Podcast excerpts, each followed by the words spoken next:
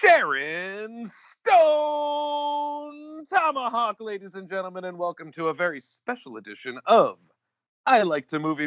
My name is Dan Scully. My name is Garrett Smith, and I love this new twist on the intro. I love that we keep having to twist it further. You just upgraded us a whole nother level. I can't wait to do episodes. I'm just stunned at, like, there should be more than, like, 10 movies if I put Bone into IMDb. I agree. But there's not. Dan, we've now hit on what we need to do, which is come up with some sort of movie series that has Bone in the title. Ooh, I'm into it. We'll make our millions on the Bone movies. Bone alone. Yeah. Home of Bone. I don't know. It's crazy. Make our millions on Bone movies. But thank you to everybody for tuning in. Yeah. We'll hit you with... Jesus, sorry, the cat's getting on me. She's so cute, though. Check us out. Adam's going to be so delighted that this is how his episode started. All that fun stuff. You know where to like, find, and subscribe, all that. And so today we have a very special episode in anticipation of Nightstream, which is a film festival that begins this week. It is an online film festival that is corralling a whole bunch of different horror festivals that weren't able to happen, such as like the Overlook Fest, and making sort of a super group of all of the material. And I've had a good look at some of the programming, and there's some really phenomenal stuff. So you definitely want to check out Nightstream. And one of the movies in Nightstream is a lovely film that Garrett and I got to check out called Dinner in America. Yeah. And so today we are interviewing. We already did interview. We're recording this afterwards. So I just want to make sure I say his name absolutely correctly. Oh, I have it in front of me. And the writer-director of Dinner in America, and that's Adam Rehmeier. Rehmeier. I was going to say, actually, I typed out what he told me the pronunciation of his name was. Yeah. Yeah, Adam I wanted Rehmeier. To make sure I said it right. He could not have been cooler, and he gave us a real deep dive into his movie, production-wise, thematic-wise, just the whole process. Great stuff. We had a great conversation with Adam, and I think I can encourage people that, despite the fact that we talk about spoilers up front and stuff, I don't think we actually spoil his movie that much. I think you can listen to this conversation and still get a lot out of this movie. We recommend that you see it on October 10th as part of Nightstream. Yes, it's October 10th. That's this Saturday at 9 p.m. Eastern. Yeah. The way that Nightstream works is there's going to be a window in which you can watch each movie. Yep. It's the same thing that Fantastic Fest did last week, where it's just there's a 4-hour window from the time it drops where you get to watch it at your leisure. And if you look, I don't have the prices on me, but all of the price points for Nightstream are like really, really, really good. Yeah. And it's just such a great spread of flicks. So definitely check it out. It's worth the ticket price if you just watch Dinner in America. Yes. And you'll hear Dan and I speak very effusively about this movie as we interview Adam. But I want to assure you that's not just because we're speaking to Adam. Dan and I both really loved this movie and cannot recommend that you check it out enough. It's cool. It's indescribable. More. Yeah. I don't know how to describe it. It's like, it reminded me a little bit of a Joseph Kahn movie, but that's not even doing it justice. You know what it reminded me of a bit? Have you ever seen Hesher? I have, yes. It kind of reminded me of Hesher. That just clicked in my head right now. Yeah, I can see that. Yeah. People. It keeps getting billed as a punk rock rom-com, and that's a fine enough billing for it, but keep your mind open. Incomplete. Yeah. Keep your mind open. It's a really, really great flick. It's very funny, and I found very emotionally resonant. And has fantastic music throughout. We cannot recommend this enough. So please watch it and then come back. Agreed on all fronts. Adam. But if for some reason you don't have a chance to see it, we think you can probably listen to this interview with Adam, even having not seen the movie, and get a lot out of it. So I think we'll probably turn it over to our interview with Adam now, and then we'll see you guys on the other side of that. Yes, Pat Healy. Sorry, I just wanted to say his name because he's in the movie. He is. Yeah, Kyle Gallner's in the movie, too. Lea Thompson. What a cast. Oh, okay. My God. She is, like, unageable. She looks the same as she did in that movie where she played a teenager and a 40-year-old woman. She still looks like a teenager. I believe, actually, in Back to the Future, she is younger than Michael J. Fox. Holy moly. And plays his mom. And I know for a fact that Crispin Glover, who plays George, is younger than Michael J. Fox. It's wild. Wild fact. Yeah. Wild fact about Back to the Future. So now... Doc Brown, older than everybody. Yeah. We'll turn you over to our interview with Adam Rehmeier, the writer and director and editor of Dinner in America. So I've got Force Vengeance, Lone Wolf McQuade, I've got Breaker and The Octagon. Oh, film. That's amazing. That's incredible. Yeah, right on. It is incredible. That 100%. My boys are growing up like, right. They're growing up with Chuck, you know, the Church of Chuck.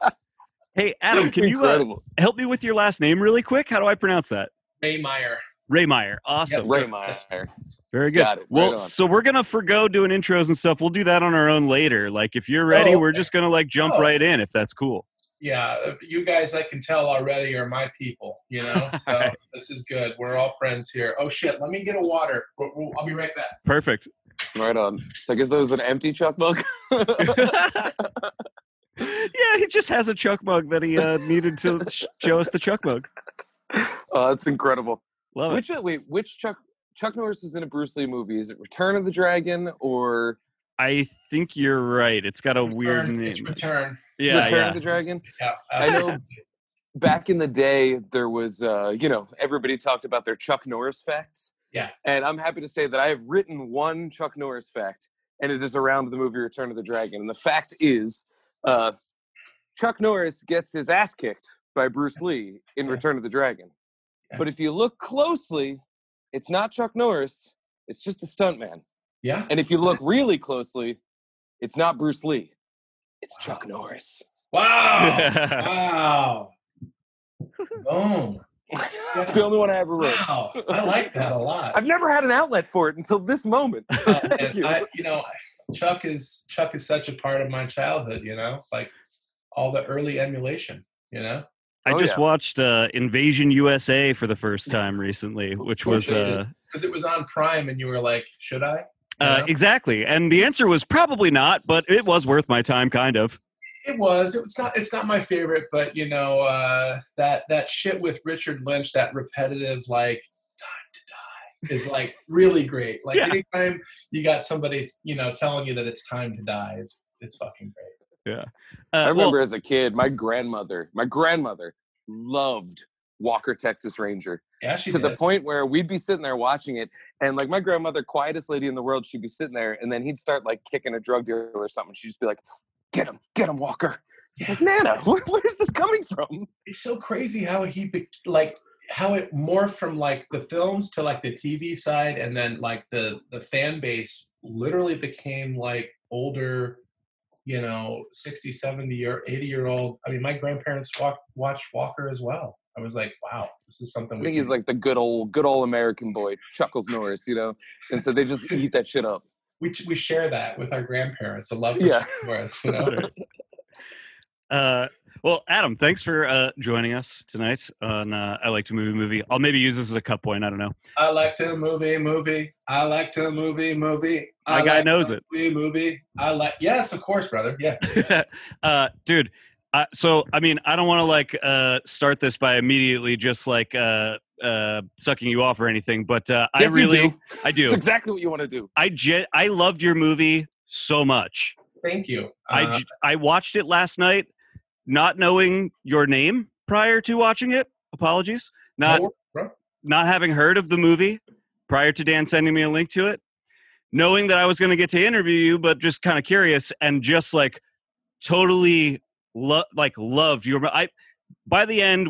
So, are you okay if we spoil your movie for our audience? We always talk spoilers about movies as we talk them. Let's do it. Let's spoil it. Is that cool? Our audience comes with that understanding. Yeah. All right. So, I mean, and by the way, I don't even think this is much of a spoiler, but by the end of the movie, when the asshole is telling the spaz that she's punk as fuck, I started to cry. Good. It really got me. Your movie totally worked. And built me to the point where that mattered that much to me. I loved this movie. I really had a blast with it. And I'm so happy that you're here and I get to talk to you about it. I'm so happy that you're so happy. That's wonderful to hear. I'm glad that it did. And I feel like that the film is, you know, it's a love story for misfits, like all of us. You know, it's one that, and I'm finding that out right now as it finds an audience, you know, that people can really... They can really rally behind Simon and Patty in this film in a very unique way that they're able to personalize. And like where I'd love to say, you know, it's a film for genre fans because it is. And it plays like I just wish you could have seen it in the theater, because it plays me too. It plays like Grindhouse adjacent, which is so fun. It's like everybody's yelling and rowdy, and like the screenings that we have had in person have been so much fun. And you know, that's my background. My love is all horror and genre stuff, exploitation, southern exploitation, black exploitation, you know, kung fu movies, martial arts stuff, you know, car chase films, like everything. So I feel like this is a love story for people who like those types of films, you know. And well, you found your crowd in us for sure. Yeah. And I can feel that energy on the movie. Like, I texted Dan right after I got done, and that was the first thing we started talking about, was the unique energy that this movie has. And like the closest thing that I could find was like the opening probably 15 minutes or so really called to mind like Joseph Kahn's Detention for me. Just that really kinetic sort of, the camera work and the music and the characters are all like very aggressive. And so you set the tone for this aggressive world that then the story is about these two people finding just like a tiny slice of happiness inside of, you know, which just worked like gangbusters for me. Good. I'm glad that it did. You know, I'm always happy when it resonates with people, and I'm always happy when people are surprised. Like, they go and they kind of get that abrasive exterior that feels, you know, very much like it's by design. So it's like you have, you know, if you're going, this is a film that strangely you can watch with your parents. It's so weird. Like, and the first, you know, part of it is abrasive, and they probably don't like the same music that you like. So it's like them listening to this abrasive thing, but then hearing the message behind it, it becomes sweeter, and it softens, like that, you know, enormous 6'11" metalhead that loves kittens, you know, it's like, it's in there. So. The Viking with his kitten, you know? Yeah. Yeah. Oh, yeah.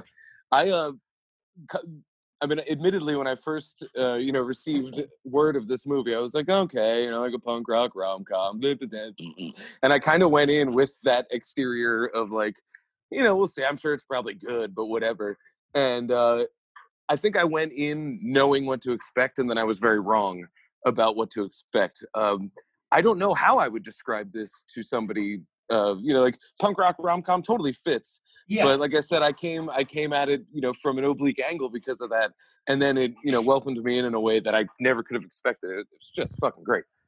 Well, you know, again, it kind of harkens back to what you mentioned prior about the energy of it being sort of a different energy. And I feel like this film, that's the, you know, that is what's unique about it. It's the energy that Emily and Kyle have put into it, and like this sort of human quality, despite the sort of wacky, you know, it's almost its own little world. It's bubbled in its own little kind of dirty snow globe. And then there's all of this stuff swirling around, but there's like a human story inside of it. So that's, you know, in the sort of the depth and range that I think, you know, Kyle and Emily revealed, you know, of themselves, and just sort of that vulnerability of like, that's what I like most about Kyle. Like, is like, not only is he a great actor, but he made himself like in that scene in the basement when they're recording, he's just so vulnerable. Like, he's so vulnerable there. And like,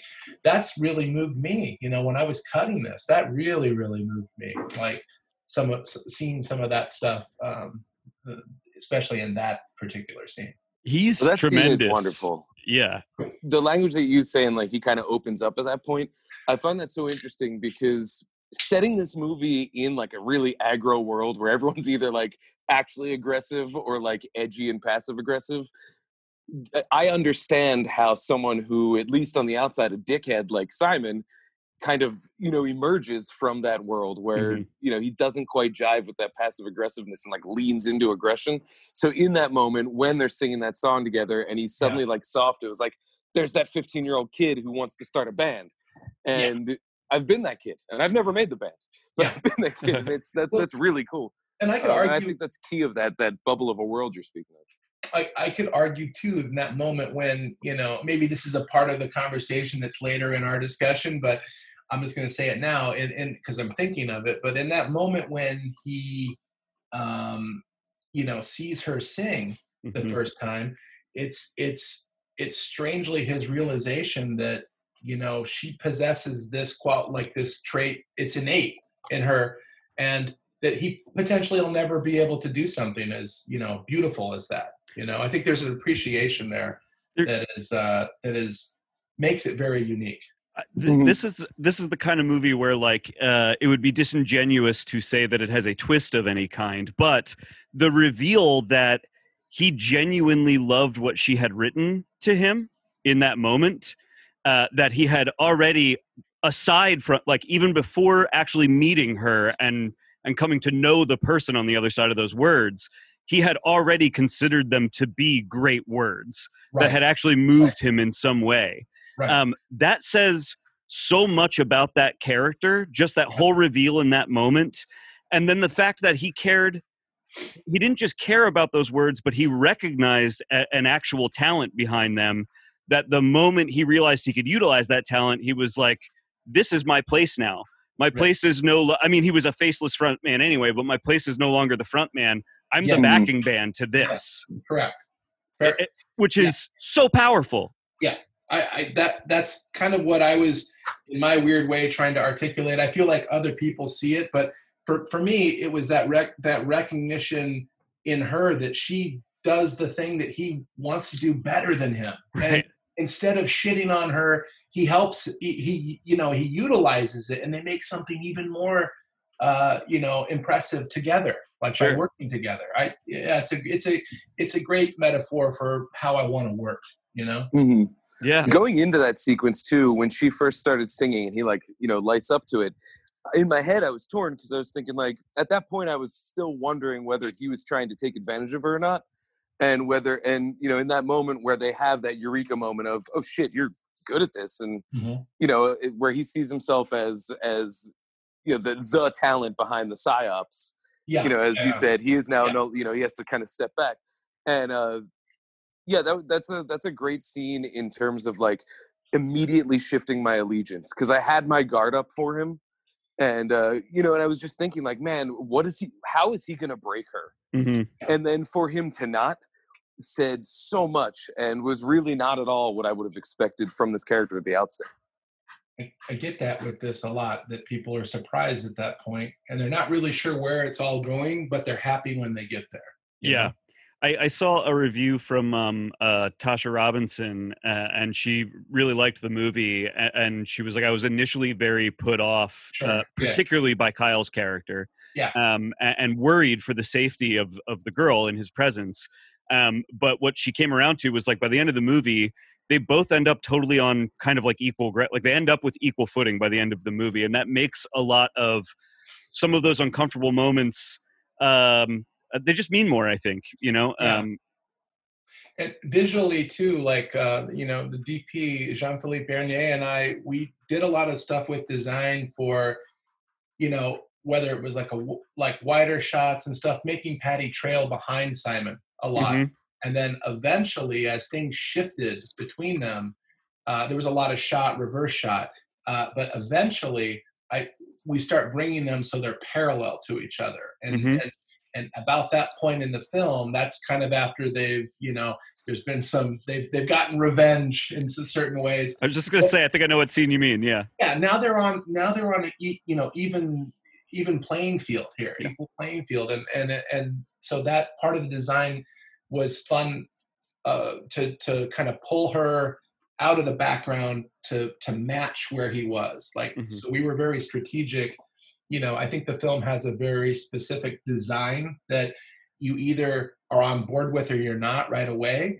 There's a repetition to it that is specific, like from the dinners to all of it, like the way that we chose to do each of those sort of, I would call them anchors. There's 4 dinners. The film's called Dinner in America. So you've got the 4 dinners that are kind of the anchor points, if you will. So and I hadn't written with a theme before, so it was kind of cool to write something that had a little bit of a theme in it, and experiment there. Where did that come from? Because Dan and I talked about this, that one of the things we love about the movie is the dinner sequences, And obviously the way they just kind of play into the title of the movie then as well, which sort of makes an ultimate reveal in those final moments too. So there's a lot of Easter eggs in this film too. There's a lot of food related things throughout. There's like, I mean, even in the convenience store, like the hot dogs and yes. like, there's all, you know, he eats the sort of plastic meal when we first meet him in the Naltec place and throws it up. And I mean, there's a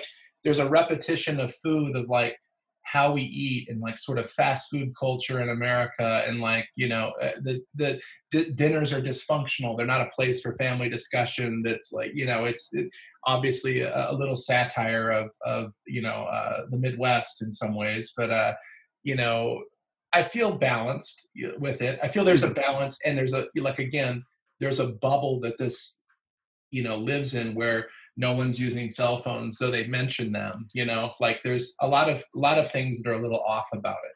Yeah. I was trouble placing the time period. I was going to ask if like, there's no phones. Is this like the 90s? And then someone mentions a phone and I was like, all right, but it's great. It's kind of timeless like that. Right. Right. And that's what I was going for. Like a timeless quality where it doesn't matter. And frankly, I'm sick of seeing people on fucking cell phones, and design wise, I can control it however I want, you know, and this is just the reality I wanted this story to be. And I didn't want the distraction of having Simon, you know, walking, talking on a cell phone. It didn't make sense for it. You know? I do love that his ultimate dinner involves him just like ripping a steak and tossing it to his cellmate. Yeah. That was, I got such a chuckle out of that, but also it was a moment where I was like, beginning of the movie, Simon would have been like, fuck you, this is my steak. Right. And I really loved that. That was beautiful stuff. Can you guys hear the construction going on? Do I need to move, Garrett? No, you're good, man. Okay. So there's been no construction all day, and they just fucking started at 5 p.m. It's very weird. They always will, you know. Yeah. In there. That's all right. I just moved to a new town, and for some reason they send the emergency signal off like 4 times a day. Wow. So so I never know if there's actually an emergency, because just 4 different times every day there's just 3 minutes of sirens. Wow. Yeah, Garrett just moved to Silent Hill, Pennsylvania. Yeah. That's right. Yeah, so I did love these dinner scenes, and I agree with you. They're like very balanced throughout the movie. It's like for a movie that has as many dinner scenes as it does, I don't feel like I'm always at dinner, you know. But boy, are the dinner scenes funny. Every single one of them is really funny. And in particular, in their sort of this is how it caught me. Like, they are very incisive about white America in, you know, late stage capitalism, basically. Sure. Yes. You know, that's very much how those scenes read and felt to me. Like, sort of this, I guess they're the boomer generation, but they're almost like the Gen Xers that are turning into the boomer generation as these sort of like absent parents at these dinners, you know, something very funny about that, especially, I mean, in particular, Dan and I are both big fans of Pat Healy and Mary Lynn Rajskub, and they are very funny as a couple in this. Oh, yeah. And they actually look like if they were to make a baby, they would look exactly like Patty. I thought long and hard about it, guys. You know? I really did. Perfect. Now, I think that even at the beginning, too, with that hilarious getting the moves put on him by Lea Thompson scene. Yeah. It's so funny. I love the idea that everybody is so aggressively trying to appear functional, and that is ultimately like the source of their dysfunction. Yeah. And, you know, and as I get older and like watch my parents age and think back on my childhood with a more critical eye, I'm like, how much misery did we undergo under the auspices of being normal? It's really wild. True. Yes. I have a lot. I think about these kinds of things now. I have 3 boys, 7, 6, and 4. It's just absolutely batshit nuts. You know? Seriously. Do you guys make a habit of sitting down for dinner? Is that something that the Dinner in America family does? Oh, yeah. Oh, absolutely.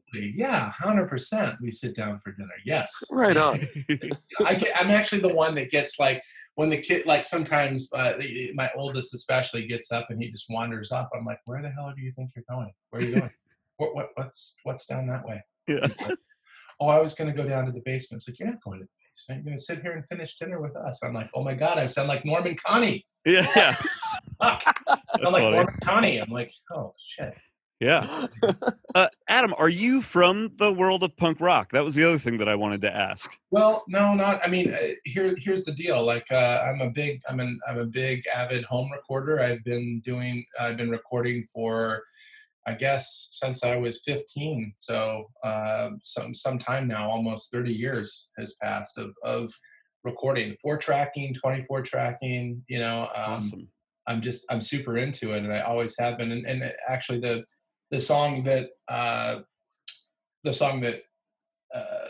Simon and Patty do in the basement, I wrote that with Emily. So we, cool. We recorded that together, and Emily wrote the lyrics in character as Patty. She brought them with her to the shoot, and so we had like a 2-week rehearsal period. And so the first day that Emily and Kyle arrived, like they flew in, we had dinner, and then the next day we went to a recording studio here in Detroit, and we ended up recording all of the punk music the first day with a couple sessions that we left because Kyle kind of shot his voice out, and then we came back like a week later and finished those. But on the second day, Emily and I did the song that you hear in the basement, and we wrote it in probably a half hour or so. And then the melody of those lyrics is so catchy. I have yum yum dum dum set in my head all the time. Yeah. It's fantastic. Okay, first of all, that's also a joke in the movie that she says, "I can't believe that took a half hour." And it was one of the things that made me laugh out loud because it's like both funny about the creative process, where sometimes it really is lightning in a bottle like that, and you really can just. Yes. And then flip side is like a lot of times garage rock really is like such simple shit that you can fart out a whole album in an afternoon if you wanted to, you know. So I love hearing that it actually took you a half hour to write that song. It actually took about a half hour, and then I did like a little acoustic demo of it that I took home with me, and then. The next day we came back and we did it for real. And so I went in, and I think I did it in the exact order that Simon does. I did it drums first, and I did all of that. And then I did, guitar and then bass, I think. No, the opposite way. I did bass and then guitar. So whatever, but she laid down 2 takes. The second one is the one that you hear. So that's amazing. Right on. That's genuinely the music incredible. All around is so good. I know you got like the Disco Assault guys in there, which is great. Yeah. But the score itself, man, I had his name written down. I forgot. The score itself is so good, and that goes a long way, almost right off the bat, of like giving me the world of the movie. Because, like I said, I went into it being like, "Oh, this could be like twee," and then as soon as that music hits, I was like, "Okay, this is going to be, on a different, darker level." Yeah, that music is really good. What was the name, Garrett? John Swihart is the composer. So that's it. I know he did Napoleon Dynamite, which means that he is good at working in weird worlds. Yes.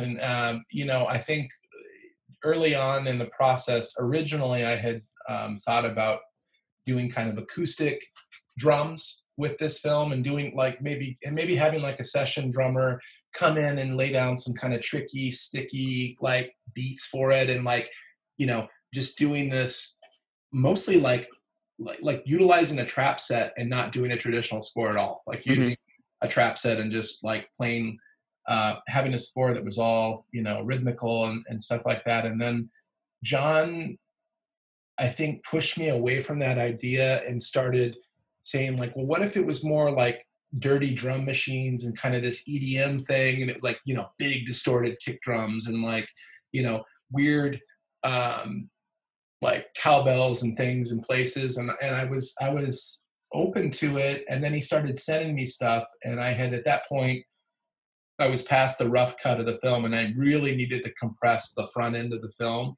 because what was happening in my original pass, and, I'd say with any indie film, the problem with the film is always the first act problem, no matter what it is. No matter who, it really, almost all films, it always comes down to first act problems, with them. And, I needed to get Patty and Simon together quicker. There's actually a whole other day that Simon's doing stuff, and I actually scrapped all of it. There's maybe, from my rough pass, my first pass of the film was 2 hours and 19 minutes. Wow. And it's an hour and 46 right now. So big, hefty, like, I don't know what that is, 30 some minutes cut out. But Swihart had sort of gotten me to think about the film a little differently, and it worked out because I liked the contrast of this sort of punk look, but with more of like this, electronic back, you know, this soundtrack for it, and it was a nice contrast to the punk vibe and stuff. And it, like, the worst thing you could do with a film like this is just give it wall-to-wall punk music or something. It would just be completely silly and it wouldn't work at all. So yeah, it'd be overkill. Well, yeah, go ahead. I like the idea that there is punk rock in the world of the movie, but the movie's world is scored by this other music that I think helps the tone of the movie and its world more, you know? Totally.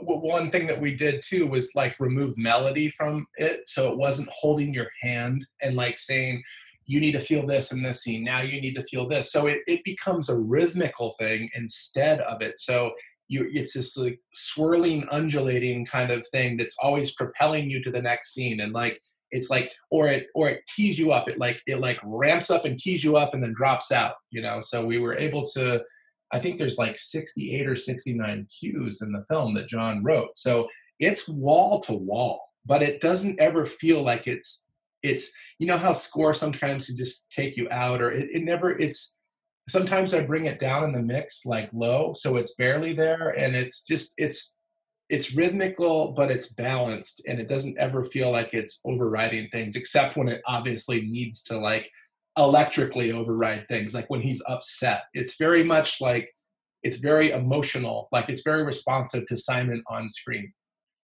I think by eliminating melody too, that's smart, because the way he acts when he has big emotional moments, he's like borderline deranged. Yeah. And if that ended up having like a sing-songy backdrop, I don't know, it just would be incongruent and it would feel sloppy and messy.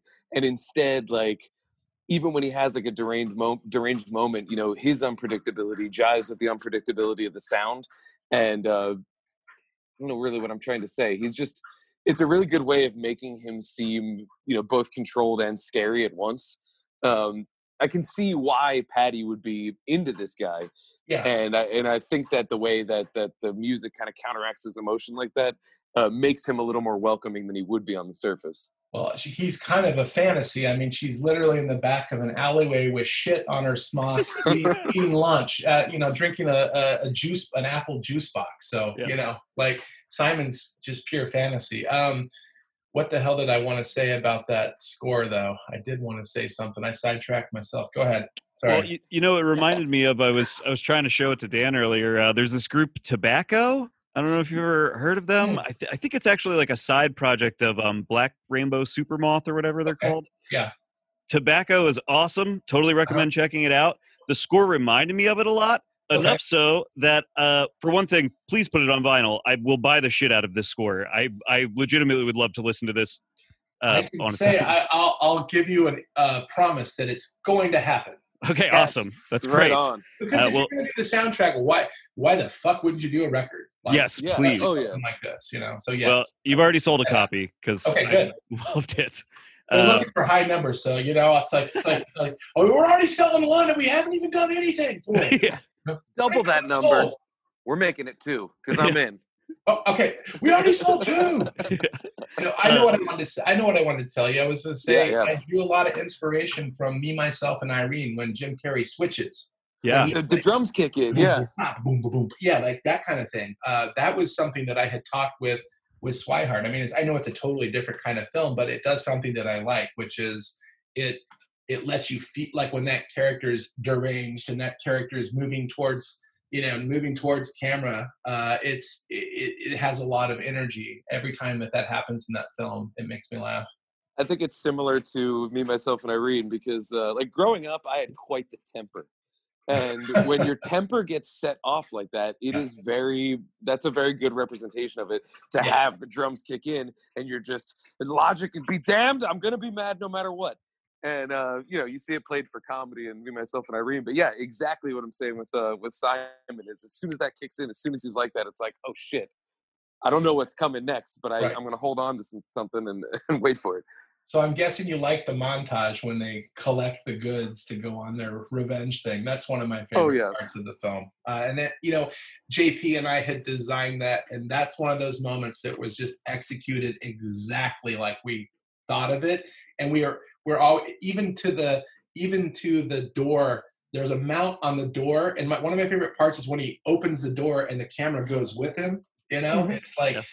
That was JP. He always wanted to mount on a door and just have somebody open the door like that. And it worked for this film to do it.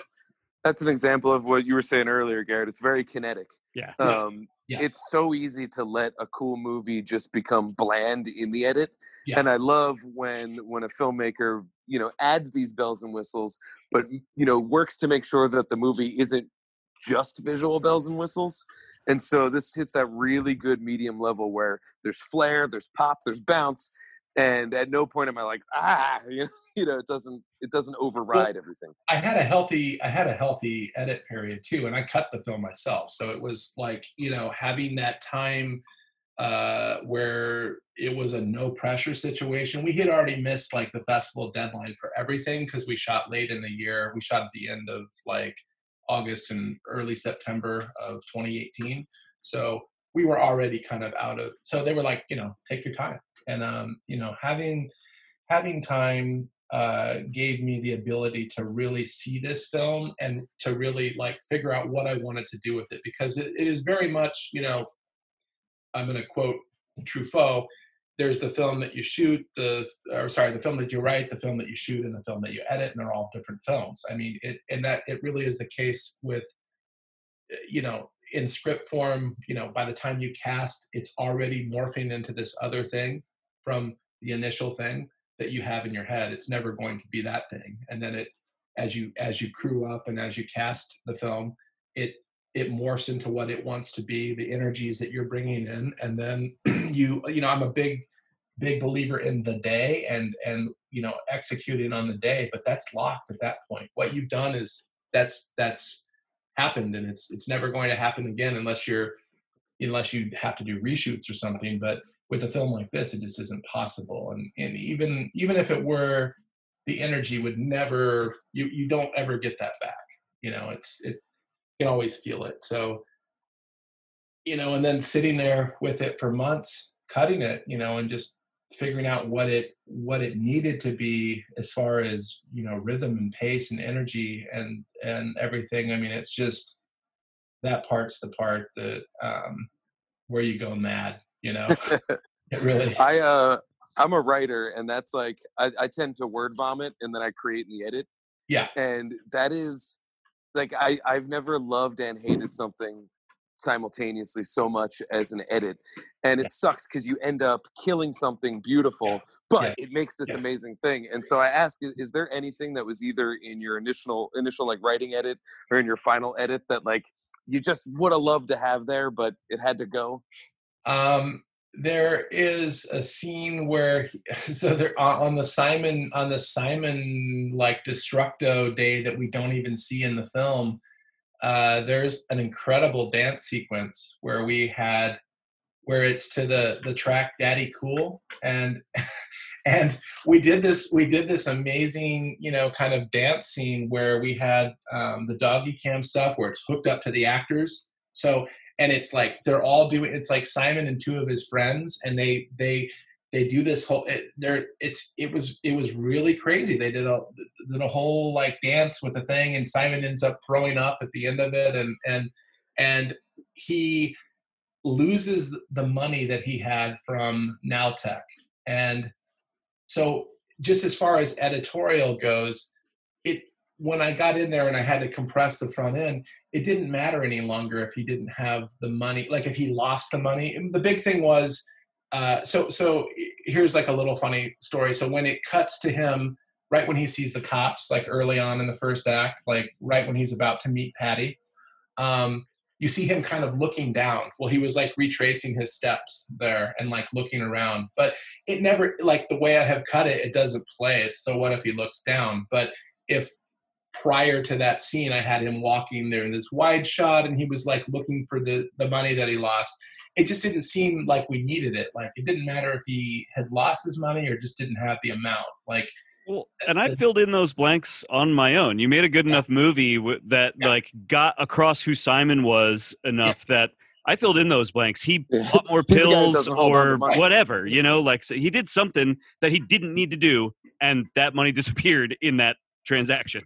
And that exactly. And as a writer, at the writer's side, you think you need to connect all of these things. Well, the audience is much smarter, and the audience can compress, and the audience doesn't care about those things that you think are really important as a writer. Like, you know, I've got to, it was like hand holding, like I have to show you that he lost me.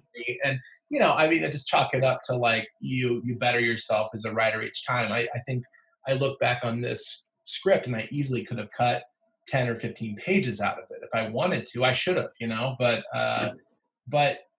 luckily I had producers that allowed me to shoot everything and make those choices in post-production, which I also like want to support and think is super important. And, you know, there was a lot of stuff that I cut out that, like, there's an exchange with Patty and her brother when she comes in and he's watching this weird French Canadian thing that the DP had shot. And we had, the people that had the rights to it had given us, and he's watching this weird Canadian show, and like they come in and have this really funny exchange. Like, it's after the boys on the bus, like the first, oh, actually that's cut too. That like, well, so there's several times on the bus with Patty, and there's extra stuff there that's cut. So it was after the, I think the boys call her a cum catcher.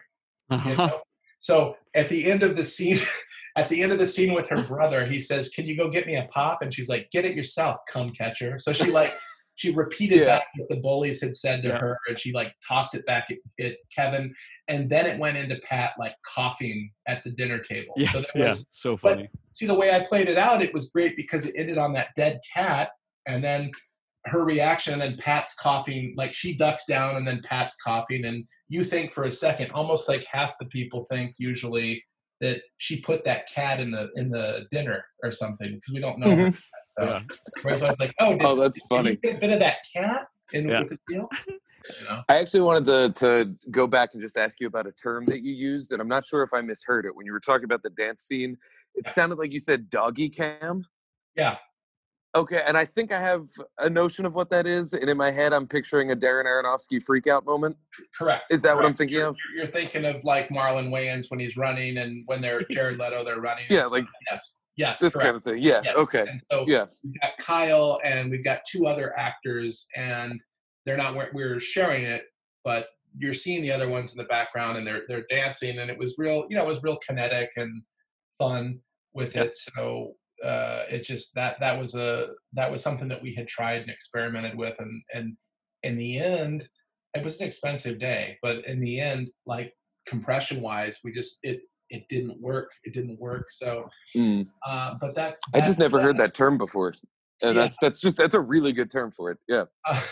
But that said, I mean, I'm not opposed to using those things for promotional, you know, purposes. Sure. So let's just say that we might see some microbursts of Simon's life or Patty's life that never existed in the film, and that's okay. Nice. I would be. Yeah, that's cool that you were given the opportunity to kind of shoot as much as you could. Yeah, yeah. No, that's really awesome. What, Adam, if you don't mind me asking, what was the like schedule for this? How long did you guys shoot? We had 25 days. So wow. Okay. Beefy and nice. I mean, for a smaller film, for an indie film, yeah, for sure. Yeah, well, we had fought for that. See, also, too, this film's a little bit different than a lot of, you know, films that fit in that model, in that we didn't really have a stable location. Like, outside of the house, everything is, like, Simon constantly moving, you know, like, through space and time. So it's, you know, we're just encountering people along the way. So that part of it, you know, we were never – the house was the most stable we ever were in the film, and that was a week. We were at the house for a week. So everything else just sort of satellited out of that, you know? This is going to sound like a weird question. Were all of the dinner scenes shot in the same suburban house, just rearranged, or did you have different locations for each of them? No, there were three different houses for those. There was the first house where Leah and Hannah Marks are in that house. That was, but coincidentally enough, the house where Patty lives and that house were extremely close to each other. Like, not like maybe you could throw a football to it, you know, maybe if you were, you know, John Grice and Napoleon Dynamite, you could maybe. I think I can get over the mountains out there. But the other one was really far away. That was in the Indian Village. That was down in the Indian Village part of Detroit. So it was, you know, really far away. And that was Simon's house. And it was, you know, a big, the house that we see them standing outside of. So big, big house. Yeah. Well, because one of the things that I thought to me was like a very funny joke in the movie was just that like all of these houses do look the same. Like no matter which suburban location he's in. Yeah. It's the same tacky decor, right. The same amount of space, the same arrangement of rooms, the same, you know, which was very funny to me ultimately when the movie is kind of about like just, you know, how broken these suburban, suburban society kind of has become, you know? Creative choice question. How did you land upon representing stoned people as having no pants on? Yeah. Wait, what was the question? How did I... Yeah, how did you land upon that as a choice? Like, just to represent someone as stoned is, why are you wearing... Why do we have pants on? Well, obviously, there's comedy in threes, always. Yeah. Yes, so, you know, it starts with not to give too many spoilers away. So, if it's just, you know, if it's spoilers you don't want to hear, cover your ears for just a second. But it starts with Kevin, you know, at the refrigerator. Patty asks her wearing pants, and then obviously the little girl that pokes her head around the corner, and she tells Simon she's not wearing pants, and then we do the whole gag with the parents, and it's that third one where it really lands. And now, so you know, it's just that's just a classic kind of setup. You know, there's that framework for setting up the joke and then like letting it breathe there. It's such a goofy choice. Actually, Garrett and I both came out of the world of comedy. We're stand-up comics, and so the rule of threes is, I mean, that is pretty unshakable. My favorite thing I didn't even think about that in terms of a rhythm. I was just laughing because I was a little stoned, and so I was like, oh, this is wild, and oh, there's pants. It's an amazing thing. It was just like, it was beautiful. Where's my fucking pants? Do you feel a draft? I was also a big fan of Pat Healy's performance in that scene in particular, where he just, all he can say is what is this? He just keeps saying, oh yeah. Oh yeah. It's just a very I can't. Okay, so here I'm gonna I don't think I've said this anywhere, but so the moment that absolutely broke me in the process of making this film, like where you get the giggles and you can't control it. There was only one time that I got broken in this film, and it wasn't even looking at Pat. It was when we were rehearsing the part where he says that, oh yeah, the first time. I had no idea what he was going to do, and I was actually behind him and Mary Lynn as we were rehearsing it, and so I would have been like in the frame, like I was standing there and listening. They were just kind of doing a rehearsal, and that first time he said oh yeah, and it was just so vacant and so void of anything. He had Pat had completely disappeared and was just a shell. Yeah. That first time, I mean, it was like barely perceptible, but you can still hear it. And I just fucking lost it. Because that is the craft, guys. That is the craft right there. 100%. He's funny in a way that I can't really compare to anyone else. Yeah. It's the closest approximation I can think of is he kind of makes me laugh the way Michael Keaton makes me laugh, but it's indescribable. I was reading this article with him. I don't remember who did it. It was recent, and he had posted it, and it was like this spotlight on a bunch of his films and stuff like that. And he was talking about, I think it was in Chicago, he was shooting something on one of his first big films, and I think he was playing an FBI agent, and he said that it was so cold outside his fucking ears turned purple. And so we had these makeup people touching up his ears because they were purple. And I fucking was reading this, and I fucking broke down. I swear to God, it's not the pandemic. It was the funniest thing I had read, just thinking about Pat and his fucking purple ears and some makeup artist touching up his ears so they could finish the scene. It's just I can't imagine a more nightmarish circumstance than having cold ears and purple somebody ears. Trying to apply ear foundation to your ears. Sounds like a tactical nightmare. Oh my God. He's so pale that it was his purple ears that were throwing off. You know, you imagine some cinematographer just looking at him going, his fucking ears are purple. Get rid of those fucking purple ears. You know, I don't know. That just sounds like a nightmare experience. Somebody putting makeup on my frigid ears is that like makes my toes curl. Yeah, I can't even think about that. That's so gross. But the fact that he chose to tell that story too. Yeah. Oh yeah, that's a great story. That's something that I bet is probably more common than you'd think. You know, like I know a lot of sets have issues with temperature because you're just on the clock and it gets dark or whatever. But I never thought about that, and I bet that's more common than I'd ever think about is purple ears. Purple ears. I mean, he can't light these ears. He's a guy you write for that you just you know that he's going to deliver on whatever it is, and you like now that I know him, it's like I know how to utilize him and what I. This was actually he was kind of like.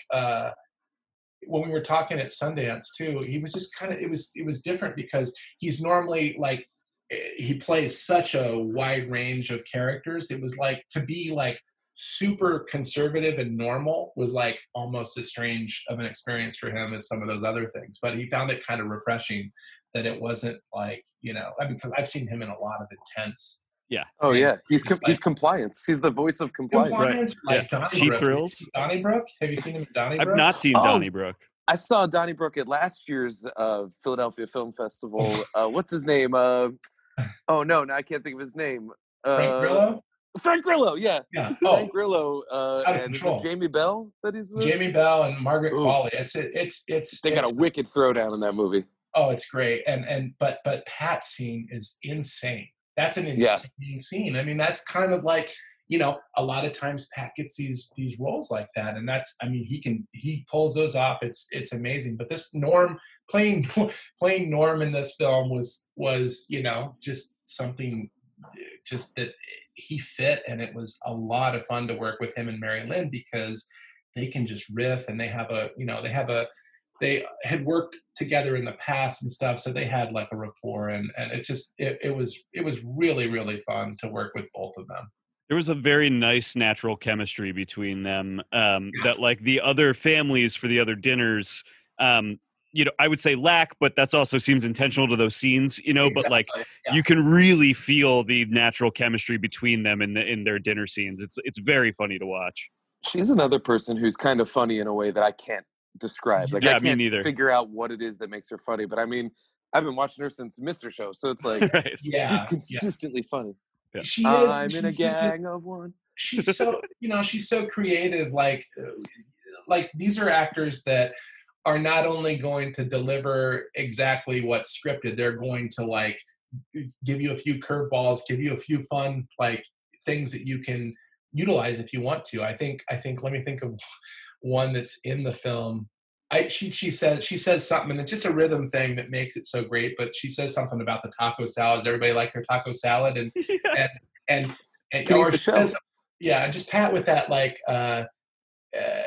She says, "No, you're going to sit here. I got us a chocolate cake," and Pat's like, "Oh, it's just great." I just love those kinds of like just when they play a character, they give you everything, and it's great.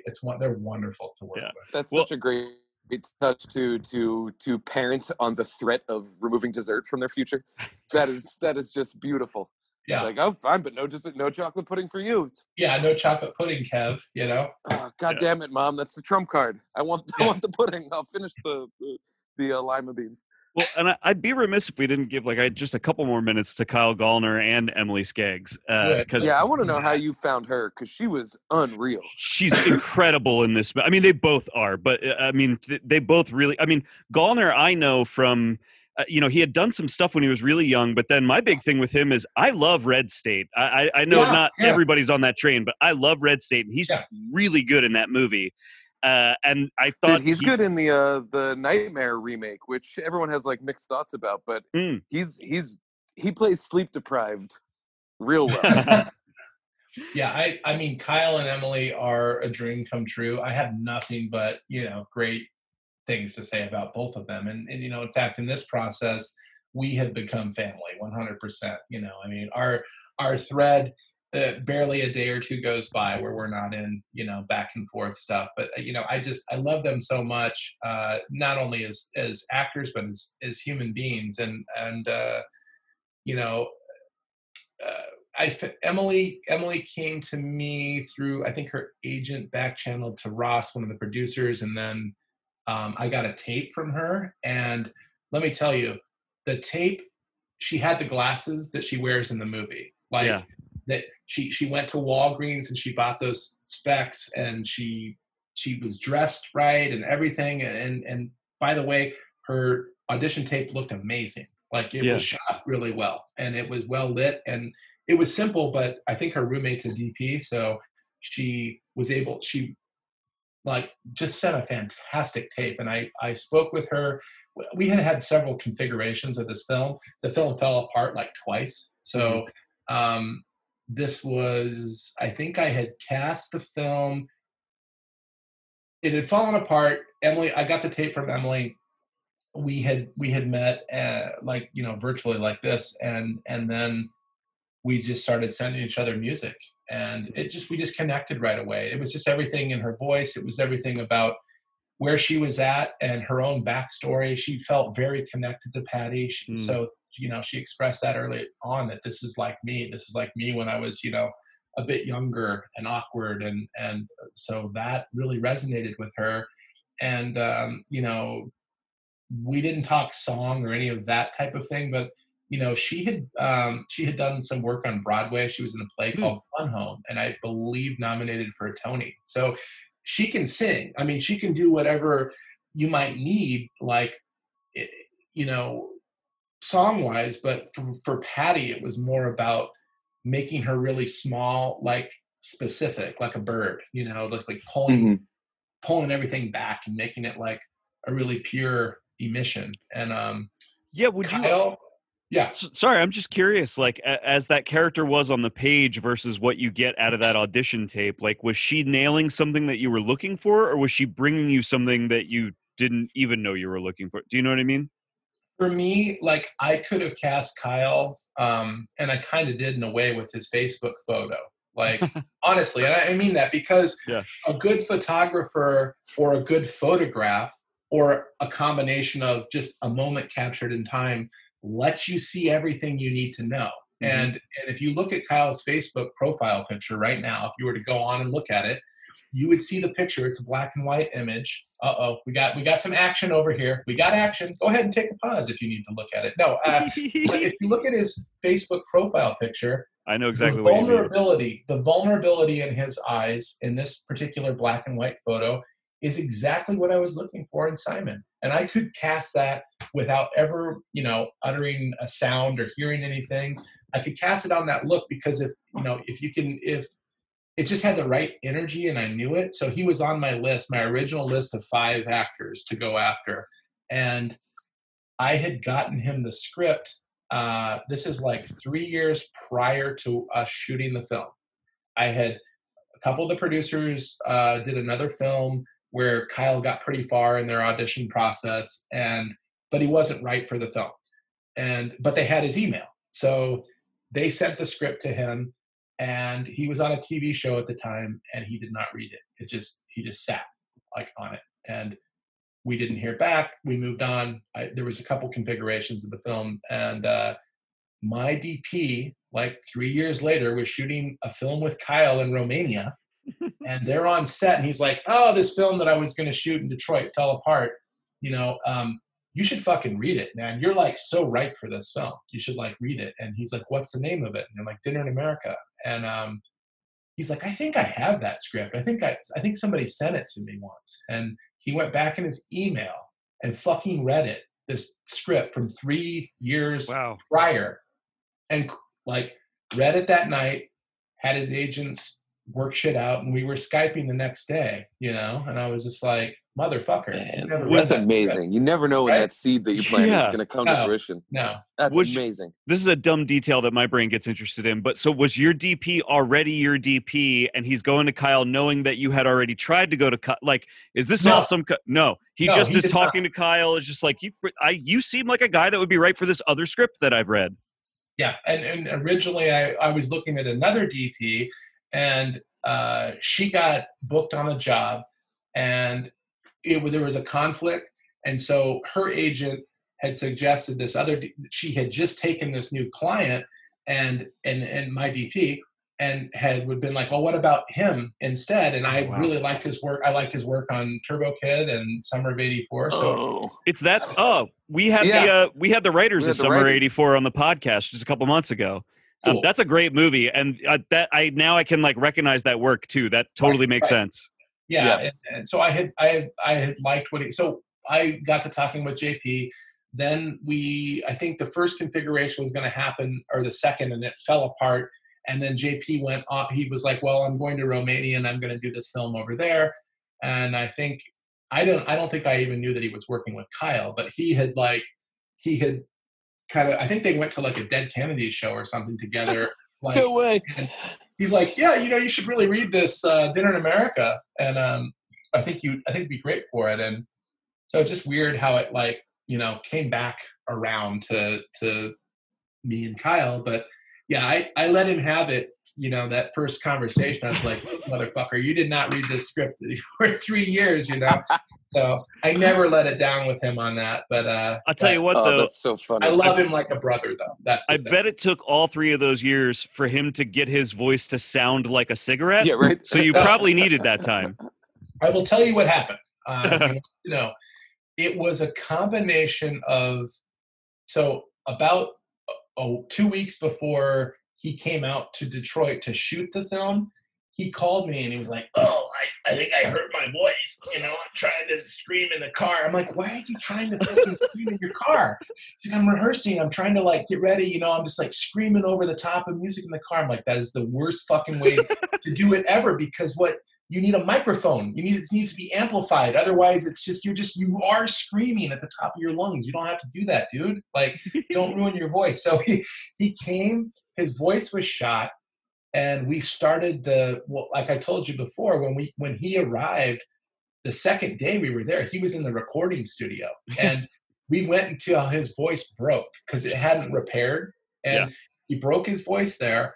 We had to come back a week later. We did the last of it. He broke it. Like, his voice was like on the edge. And then these fucking herbal cigarettes, because he doesn't smoke. So we had these herbal cigarette things. Yep. He's smoking these fucking things, and his voice just starts getting lower and lower to the point, like, when we actually shot the first scene with Patty, it was like way down. And I mean, there are so many fucking cigarettes in this. I would say I cut a fourth of the scenes with cigarettes, but it's like the whole movie. He's smoking in every situation, you know? Oh yeah. Anytime there's a down moment, he pops one out. Yeah. There were multiple times that he like got rid of a cigarette only to just take another cigarette out. Like, you know, as soon as he turns a corner. Right. Yeah. No, I mean, it's, and I felt bad for him while we were shooting it. Like, I really did. Cause it's amazing for the character. Not that is, I don't know, a great excuse to ruin his body like that, but like, it really is amazing for the character. It helps. When I was watching the movie, my girlfriend is an actress, and she leans over and she's like, who is that girl? And I said, oh, her name's Emily Skeggs. And then she like kind of rolled her eyes. And I was like, do you have beef with this actress I don't know? And apparently my girlfriend went out for Fun Home and did not get the role that Emily ended up getting. And she was like, yeah, she got Fun Home and I didn't get it. And I was like, oh, I guess you should hate her then. But she's real fantastic in this. Yeah. Wow. She is tremendous in this movie. She really is. Yeah. And dude, just to circle back on that song at the end that apparently you helped make with, like, I'm not kidding. That song is a great earworm. I said to Dan, like, one of the ways I described this movie, I was like, this movie is like if Scott Pilgrim was actually cool, like counterculture cool. That song is straight up just a better version of all of the music from the movie Scott Pilgrim. It is so good. Like, I just need to pay you the highest compliments. That is an actual, like, great catchy earworm. Well, like I said, we made it in about 25 minutes. Yeah. So. But, you know, but I say that, but, you know, those are the types of songs that I typically do, because I do them really fast like that without thinking too much about it. Yep. And now I had this great, you know, partner to work with, because Emily sings way better than I do. And it just made it. And well, of course, in the context of the film, you know, knowing what we needed to do, this gave us that emotional reference point that we could go back and just work our way towards the whole film. We already knew what the satisfying part, like, this is before we even started. So there's no guesswork now. Right. We know what we're working towards. And that was a really great way for her and I, it was, you know, looking at this as far as the music goes, this was how we bonded. This is how we developed that, you know, relationship, because you don't have a lot of time on a, you know, a lot of your meeting actors, a lot of them on the day, you know, like I'm meeting Pat Healy like a day before we shoot with Pat, you know, and stuff like that. But Emily and Kyle, I had a nice cozy 2 weeks, and, you know, we're recording music on the second and third day of the film or the pre-production. You know, it really gives you like, and music is such a unifier, and you're just going to bond right away anyway. Like, but I just, instead of trying to do, you know, the song in an off hour or on the weekend before, this gave us like enough space to live in it. And I don't think we did the punk show until the third week, and we didn't do the basement song. That was at the end of the second week, and I'm really glad that we did it at the end of the second week. Hell, if I knew what it was going to mean to the crew, I probably would have pulled it up and put it at the head of the second week, because when we did that in the basement, that crew felt it. They felt it, and then they knew what the film was going to be, and they could see it very easily from that point on. And honestly, we became like a really just a family that worked together, and like everything was really smooth after the song. You know, that's the truth. That makes sense to me too, because I, this was just a thought I was having about like a different movie earlier this week, but like some movies don't, you know, when people do improv, they talk about the game that they're playing, that like improv works best when the audience understands the game that the people are playing as they improvise. I feel like I see a lot of movies, especially smaller movies, that don't let me in on their game soon enough, and that's how they lose me. And it's very clear that because you had the song, and the song was there, and you knew, again, that that's your goal, that's where you're building, even if I don't know that as the audience, that that's what the game is, because you guys know the movie's imbued with the feeling of the game, you know? So even though I don't know the game, I can feel it. I can trust that that's coming, you know, that the payoff is there. That's a great analysis of how that works. But yes, and as the editor, it's my job to that's why I'm telling you that, you know, that compression of the first act and all the ripple effect that you have when everything's not serving your film the right way. This for me is, and you know, editing should be an exercise in how to serve your film the correct way, you know? And I mean, not that I want to edit everything I do, but I have that, you know, mindset when I go in, because I am an editor, I can sense it and feel it, you know, relatively intuitively without having to watch playback, I just know that it's there. The same goes when you're in that process of whittling everything down. It's just, you're serving that story for that moment. You're serving that story for that ending. You know, it's really, it's all compression, and it's really all just, you know, fine tuning and frame fucking until you're there. Like you have, you know, it's microscopic, like even like 2 frames or whatever, it lags. It doesn't, you know, they all connect. It's just a fucking huge ripple effect, you know, if you don't manage it, you know, and be the master of it. I have edited 5-minute short films before, just that Dan and I have made, and just 5-minute movies are like a nightmare to edit in the specific sense that you're talking, where it's just like every little choice you make as you're describing is a ripple forwards and backwards on everything you've already done and everything you will do. Yeah, I mean, it's probably the, you know, that's where you're most precious. You're talking about being a writer. Like, that's where you're most precious with things that you don't want to lose. But you have to realize that that final film, you're not taking it from the script anymore, because the rhythm and the energy is completely gone from that. The way that you envisioned it on paper no longer exists, because just us speaking, if an actor slows things down, puts pauses in between, you know, that you just ad nauseum, you know, you just by how it comes out, you have to make a choice there. And so you really have to look at editorial as a brand new thing. It really has to be a brand new thing, you know? And you have all this great source material from the script and from the production, what you did on the day, but you know, they're very different from each other. And now it becomes a hybrid of the two. and mixed with music and sound editing. And, you know, it's just, you could go on and on, but like, you know, I care about first frame and I care about last frame. That's all I'm focused on, you know, until it's done. And when it's done, I'm done. I'm walk away done. There's nothing more, you know? Yeah. Well, look, I don't want to keep you too much longer, so I'd love to wrap this up in your good graces if we can. I really want to just compliment you again. This movie's tremendous. It's one of my favorite things I've seen this year. And awesome. What I would like is for you to, I guess, like help our audience figure out when and how they can find and see this movie. Well, I'm going to let you in. It is Nightstream, and it is going to be, let's take a look. I think it's the 10th. I think it's 10/10. Okay. At 9 p.m., I believe. I would have to look at the schedule again because it just got released. But okay. Yeah, is anyone fact checking me here? No, but I'm fact checking you because I'm covering Nightstream. You are. So I have the. I'm so excited. The lineup is so good. It's killer. I'm a genre freaker, so I love. You know, this is everything that I love, and I'm glad that we're playing genre festivals like we are, because then I get to see all sorts of cool things too. Yeah. And Nightstream, correct me if I'm wrong, people can tune into this, right? Like this is one of the online festivals that people can tune in for? Correct. And we are going to have, I know this, I haven't looked, I think I saw that we were playing Saturday. So we're playing the first Saturday of it. I believe it's 10/10. Cool. I think it's at 9 p.m. I think that's what Nicole told me. And we have a second screening as well. We are not doing VOD. We are doing, like, you have like a 4-hour window each time to watch this film. So okay.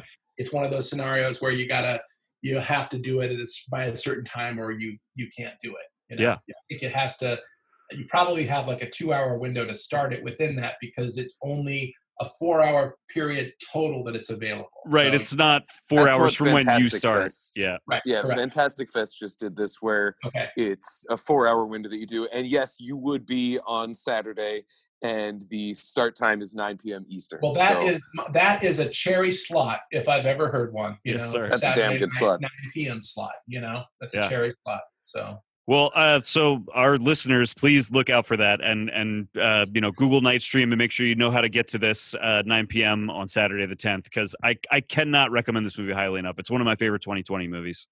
And I'll say I've seen a handful of these Nightstream releases in prepping for the festival, and you should abso-fucking-lutely buy a badge. There is so much cool stuff in here. Dinner in America is going to be there. Timo Tahanto's new movie is going to be there. I hope I pronounced that correctly. Yeah. That's going to be and the new Mr. Oizo, what's his name? He did Deerskin. Why can't I think his name? Mm-hmm, mm-hmm. Quentin Dupieux. His new movie Mandible is going to be there. So this is going to be absolutely killer. Jesus Christ! Did he just get one shot out in COVID land? Because I thought that dude's insane. He pumps out music and films like crazy. We were supposed to be playing, Boston Underground, we were going to play with Deerskin. So he's made another film in between?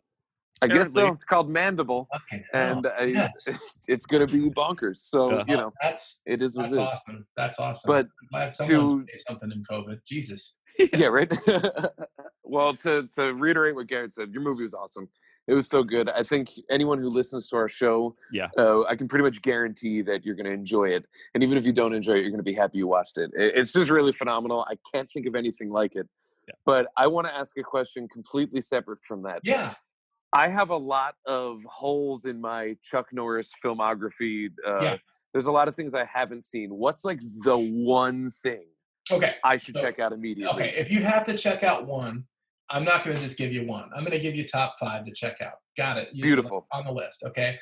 Let's start. You want to go up or down? You want to go up or down? Let's go 5 to 1, with one being the one. Okay.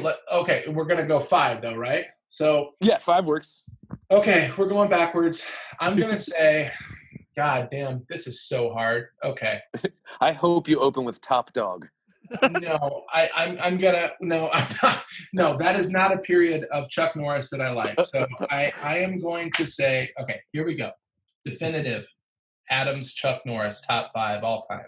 Number 5, Missing in Action. Okay. Okay. Number 4, The Octagon. Number 3, Code of Silence. I love that title. Number two, we are going Forced Vengeance. And number one, for all of those that love, you know, Walker, Texas Ranger, there was the OG original. Is it Lone Wolf? Lone Wolf McQuade, baby. Yeah. And Barbara Carrera, which is Adam's absolute number one. Like my right on.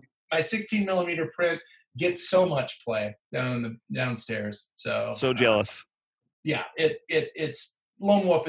Lone Wolf has got. There's a scene where he gets buried. Like David Carradine's character, his name is Raleigh, and he buries him in the desert in his cruiser. But it's, you know, it's like a Bronco or something. But it's got this supercharger in it. And what they don't know is just how much horsepower this baby really has. They bury him with like a bulldozer, and he literally they didn't figure upon his horsepower. Well, Raleigh stuffs him in there, and he says a memento to remember you by as he rips off his fucking badge. And Chuck wakes up. There's some shit going on upstairs, like up above with his partner, like, you know. But anyway. Chuck takes a fucking Pearl beer. That's like, he takes his fucking can of Pearl beer. He opens it. He takes a swig of it, but he dumps most of it on his fucking head.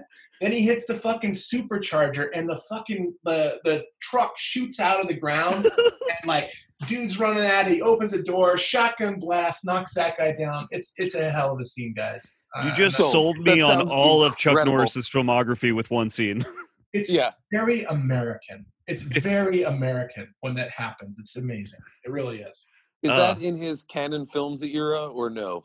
This is not Canon. This is Orion. So okay, cool. Yeah, this is fares a little better in my brain. Yeah. He's just getting to Canon Group kind of. Well, no, that's not true, because he did like the Octagon was Canon Group before the fucking awesome logo that we all think of. Group. It's just prior, so it kind of lets you down because it starts.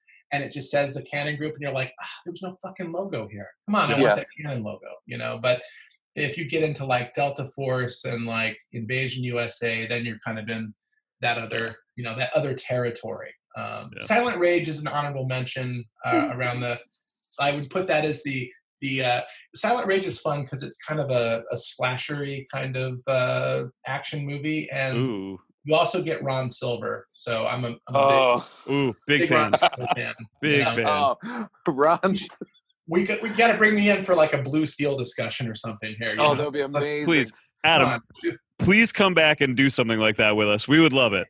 Can I? Can we do a Grindhouse night? Can we do a Grindhouse? Oh, yes. We would love to. You're talking to the right guys. Please let me come for the Grindhouse night.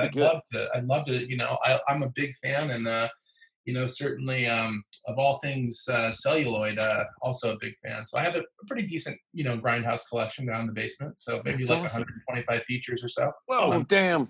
Dude, jealous. Yeah, there's this group around us called Exhumed Films. And it's like a collective of dudes that just collect old prints, 16, 835, all that stuff. And that's all that they do is, you know, they find local venues and project it. And it is unbelievable the breadth of just cinema that they have found or uncovered or, you know, restored or not restored, just played as is.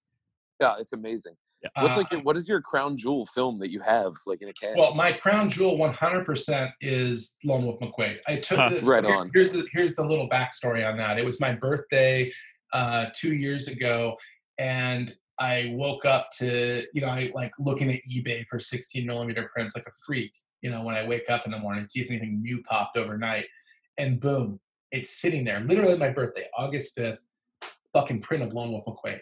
A starting bid, $3.99. That's way higher than I would ever go on a print, but it's Lone Wolf. So I dumped a bunch of stuff to buy it, and I won it. I think I got it for like close to like $480 or something. Whoa. There was like another bidder, but this is my number one white whale. So I was willing to do whatever it took. It's LPP. It's gorgeous. There's like maybe a couple emulsion scratches, like at some point way in the corner. It doesn't detract from the film at all. It's pristine. It's gorgeous. It's, you know, that and Forced Vengeance were my two like prints that just in the collection. But if we do a Grindhouse thing, I will tell you what I have, and I'll tell you what my favorite ones are, because I have a strange behavior. I have a print of strange behavior too that's really sharp. So I can see that we've got less than a minute. So yeah, I was going to say, well, please come back and do that. And we'll plug the movie on the back end of this too. We'll put our own closing on this to remind people the time and date to see your movie. Thank you guys. And thank you to your audience. I had a blast. Dude, thank you so much for being here, Adam. Right on, guys. And good luck with the movie. Yeah. All right. Thank you, boys. All right. Yeah. Appreciate your time, man. All right. Bye, guys. See ya. All right. That was our interview with Adam Rehmeier. His film, Dinner in America, is going to premiere this Saturday at 9 p.m. Eastern Standard Time as part of the Nightstream Festival. Go online, check out, I believe it's nightstream.org for your opportunity to watch that, as well as a collection of just like truly incredible stuff. It's such a good lineup and it's cheap as fuck. So definitely Frontline Dinner in America. And that's this Saturday, which is October 10th. Yes. 9 p.m. And huge thank you to Adam for giving us so much of his time. He was a delight. And please check out all 5 of his Chuck Norris recommendations upon exiting this podcast. Dude, I might watch Lone Wolf McQuade tonight because I got some screeners to watch for festivals, but I've gotten so just like monkey brained out of it that I was like, that's why I put on Possessor last night. I was like, I'm just putting this on because I don't need to write about it. Yes, I might just put on Lone Wolf McQuade just as a function to relax. Yeah, I've seen none of the Chuck Norris he recommended, so I will watch them all. Yeah. So thank you to Adam for his time, and we hope you all enjoy Dinner in America when you see it this Saturday, because if you're listening to this, you're definitely going to watch it this Saturday. You should. Hell yeah. And you can find our show on Twitter and Facebook, and email us at ilike2movie@gmail.com. That's the numeric 2. You can find me on Twitter and Letterboxd at Filmadelphia. It's with an F, and cinema76.com. Yes, same thing for me at Dan Scully on all those things, Twitter, Letterboxd, cinema76.com. I will be doing coverage for Nightstream at Cinema76, so check that out. I've got some coverage for the currently ongoing Salem Horror Festival at Findy.com. You should definitely check out. So there's a lot of cool stuff at Salem Horror Fest as well. So another online one that is also cheap and is running through this weekend. So you definitely want to check that out too. And one more thing I wanted to remind people, Dan, is we have a YouTube page now where we've been putting up some pretty fun, kind of non sequitur episodes. We had a really fun episode with an old friend of mine, Ron Gallo. He's a musician you might know. We've been doing a lot of fun stuff over there. So check us out on YouTube, look us up there, and check out some of the stuff we've been putting up there. We should have something fresh up there next week. And I also have been working on a side podcast project called Hot Property with my buddy Steve.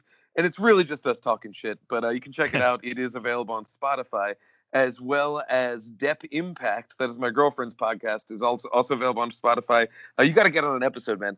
I would love to. It's really a lot of fun. She's going through Dep's entire filmography during a year that is more tumultuous for him than it is for the rest of us, because he lives the life of a monster. And oh, you know what? I hate doing this, but I'm going to do it. I voted by mail today, and it was very easy, and you can trace your ballot online. So please go out and vote. Get out there and let your voice be heard. There's so many ways to do it, and mail-in voting is safe. With my experience, it's been very easy. So vote early, vote hard, and just think about our future. That's awesome. I'm right there with you. I will echo every single word you just said. So my name is Garrett Smith, and I like to movie. My name is Dan Scully, and I like to movie.